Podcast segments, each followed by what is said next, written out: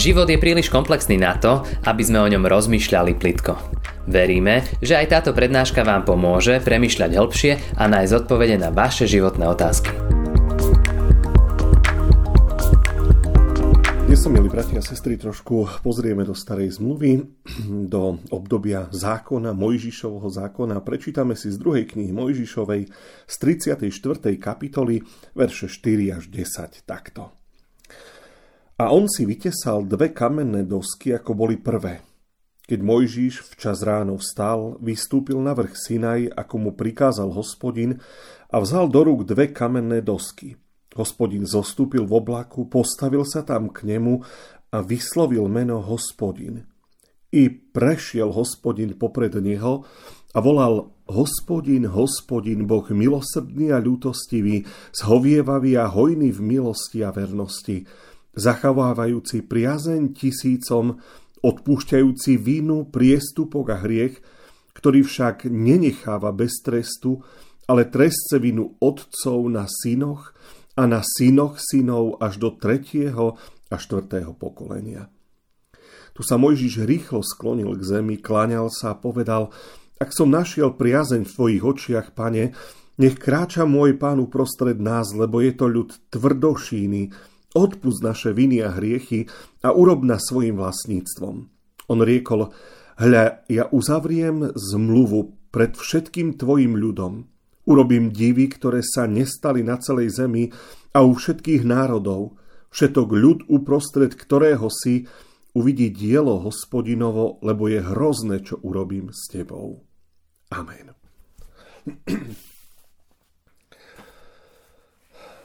Situácia, ktorú opisuje náš kazňový text, by sa dala nazvať ako druhý pokus. Bolo to druhý krát, čo Mojžiš išiel na horu Sinaj po 10 božích prikázaní. Ak by ste sa pozreli iba tak letmo na históriu vyvoleného židovského ľudu, tak zbadáte zaujímavé veci. Od povolania Abraháma, jedného muža so ženou a služobníctvom, ktorí vyšli z chaldejského úru, sa za nejakých 500 rokov stal dvoj až troj miliónový národ. Z egyptského otroctva sa do kanánskej krajiny zrazu vracalo množstvo ľudí, ktorí už mohli získať aj nejaké územie, prípadne si ho aj vydobiť vojnou, keď bolo treba. Toto sa Abrahamovi, keď prechádzal Kanánom ako putník, ani len nesnívalo.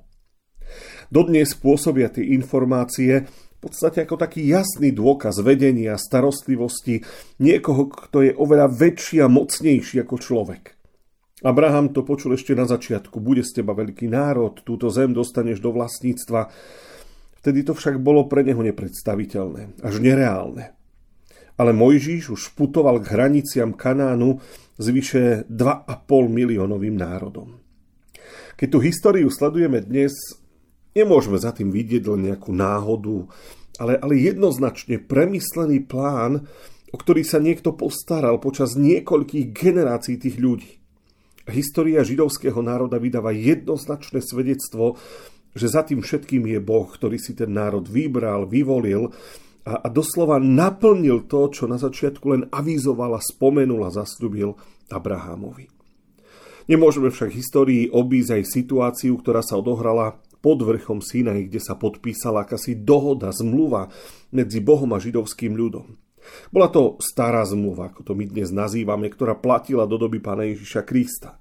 Dohoda, ktorá upravila vzťah medzi dvomi zmluvnými stranami, zahrňala, zahrňala práva a povinnosti Božieho ľudu, ako aj tú Božiu starostlivosť a vedenie, ktoré im Pán Boh za to slúbil a ktoré mali byť z Božej strany naplnené.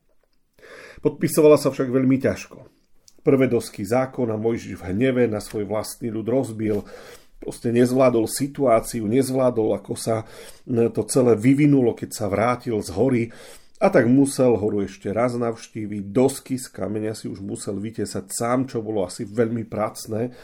A potom na ne pán Boh druhýkrát vyril slova prikázaní, podľa ktorých mal ten Boží ľud žiť. My sme dnes ľudia novej zmluvy. Nie litorých zákona, ktorá zabíja, ale ducha, ktorý oživuje. Ale nemyslím si, že môžeme Božie prikázanie dané Mojžišovi hodiť za hlavu so slovami, že že už to je predsa iné, my sme ľudia novej zmluvy a stará sa nás vôbec netýka. Ja si myslím, že tie prikázania stále platia ako pravidlá, ktoré určujú podľa čoho máme žiť a ako sa máme správať jeden k druhému a predovšetkým ako sa máme správať k Bohu. Nebudeme síce spasení a zachránení vďaka tomu, že do bodky naplníme tie prikázania, aj tak by sa to nikomu z nás nepodarilo. Ale tie prikázania hovoria nám, akým konaním človeka, s akým konaním človeka Pán Boh súhlasí, a za kým zase nesúhlasí. Ak platilo vtedy, že Boh trestce neprávosť, ako sme to počuli, otcov na synoch a na synoch synov do tretieho až štvrtého pokolenia, tak by sme aj tieto slova mali brať dosť vážne. Veď Boh je ten istý včera, dnes i na veky a, a to slovo je tak či tak aj dnes v platnosti. To trestanie z otcov na synov do tretieho a štvrtého pokolenia hovorí o veľkej Božej prísnosti, ale Nemôžeme prehliadnúť popri tom aj ich slova o tom, že, že prejavuje zhovievavosť a milosrdenstvo, že odpúšťa priestupky a viny tisícom. Nemôžete sa venovať jednému a druhé si ani nevšimnúť. Ale poďme najprv k tomu trestu. Pán Boh hovorí, že každý je zodpovedný za svoj vlastný život a každý nesie svoje vlastné hriechy. Syn neponesie zodpovednosť za vinu svojho otca, otec neponesie zodpovednosť za vinu syna. Ezechiel hovorí, spravodlivosť spravodlivého nech je na jednom a vina bezbožného nech je na druhom. Napriek tomu tu máme slovo hospodinovo, ktoré hovorí o treste do pokolení, ďalších pokolení, ktoré akoby s tým, čo sa deje, nemali nič spoločné. Ako je to teda možné? Boh si protirečí cez slova proroka?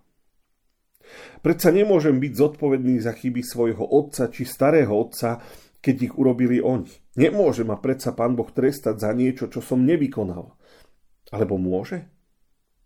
Viete, ani naše ľudské súdy, ktoré sú nedokonalé a veľakrát nespravodlivé, nepotrestajú predsa syna na miesto otca. Tak ako máme rozumieť slovám o treste do tretieho a štvrtého pokolenia, ktoré sú súčasťou aj vlastne prvého prikázania. Mňa napadol príklad jednej rodiny, ktorú aj osobne poznám. Otec bol za bývalého režimu policajt, takže do kostola chodiť nemohol ani nechcel asi. Aj keď manželka bola veriaca, deti v nedeľu museli ostať proste doma. A tak keď všetci mladí z dediny chodili na bohoslúžby, ich chlapci už vtedy pozerali celé do obede rozprávky, proste vyrastali bez Boha.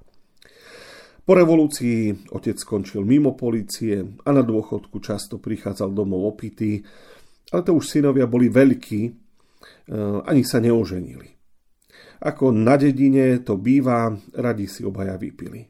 Jeden syn sa doslova tiež upil k smrti. A druhý, tiež alkoholik, toho ani smrť brata v tom, ako žil, nezastavila. Otec prednedávnom zomrel na rakovinu, a jeho žena sa v podstate na konci tiež dala na alkohol. Viete, ak pije muž, väčšinou tú domácnosť ešte udrží ako tak v takej nejakej normálnosti žena, ale dom, v ktorom pije už aj žena, je jedna velikánska bieda.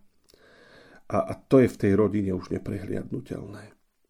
Proste zlá otcová voľba priniesla do biedy aj jeho vlastné deti, možno zlou výchovou, zanedbávaním, zlým príkladom, aj vo veciach náboženstva, aj, aj vo veciach celej rodiny.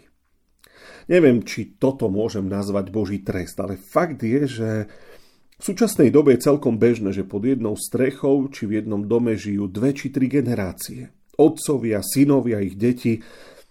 A pritom stačí, aby jeden z nich bol spútaný hriechom a je to trest pre celú tú domácnosť. Trpia deti, trpia aj vnúčata, Napríklad stačí, že jeden človek v rodine je alkoholik a trpia všetci, ktorí v tom dome bývajú. Ako to bolo aj v tej rodine, proste tá vina otca ako keby prešla na synov. Boh tresta vinu otcov na synoch a na synoch synov až do tretieho a štvrtého pokolenia. To sú presne tie tri až štyri generácie, ktoré môžu žiť spolu v jednej domácnosti, v jednej rodine. A takých prípadov by ste aj vy mohli menovať určite mnoho. Kde hriechy a chyby, povedzme, jednej generácie poznačia, ovplyvnia aj tú ďalšiu a nesú ju ako hamba, hambu, ako čiernu škvrnu, ktorá sa proste nedá skryť a nedá sa jej tak jednoducho zbaviť. Ale pozor, nemusí to tak byť. To prikázanie hovorí jednoducho o tom, že, že áno, neprávo stresta z otcov na synov, ale potom Boh dodáva, ale je milosrdný a som milosrdný a ľutostivý a zhovievavý a hojný v milosti a vernosti, zachovávajúci priazeň tisícom, odpúšťajúci vínu, priestupok a hriech. Čo je teda u Pána Boha viac? Porovnajte to. Trestov súdov? Alebo milosrdenstva a zhovievavosti? Už aj to, že Mojžiš vtedy znovu vyšiel na horu Sinaj, a pán Boh mu znova dal prikázanie napriek tomu, čo sa stalo, v podstate už i to je dôkazom toho, čo u Boha prevažuje. Čoho je u pána Boha viac? Pán Boh sa nechce prieť s človekom. Ak ste rodičia, tak veľmi dobre viete, aké je to, keď vzťahy medzi vami a deťmi nie sú celkom v poriadku, keď je medzi vami nejaké napätie. Aká je to úľava, keď sa môžete zmieriť a keď spolu dobre vychádzate ako rodina. Myslíte si, že Bohu vyhovuje, keď ten vzťah medzi nami a ním sa naruší? Že je spokojný a že je kľudný, keď sa mu vzdialime, keď sme voči nemu nepriateľskí? Myslím si, že nie. Veď je tiež otcom, ktorý síce trestá neprávosť, ale v oveľa väčšej miere je milostivý, je zhovievavý. A tak na to pamätajte aj dnes. Amen. Ďakujeme, že ste si túto prednášku vypočuli do konca. Modlíme sa, aby ste boli inšpirovaní a povzbudení. Ak máte nejaké otázky, napíšte nám správu na Facebooku, Instagrame alebo hoci aj e-mail. Projekt Chcem viac už viac ako 10 rokov podporujú ľudia z celého Slovenska. Pridajte sa k ním. Aj vďaka vašim darom a modlitbám môžeme prinášať každý týždeň dobrú správu, povzbudenie a inšpiráciu tisíckam ľudí nielen na Slovensku. Ďakujeme.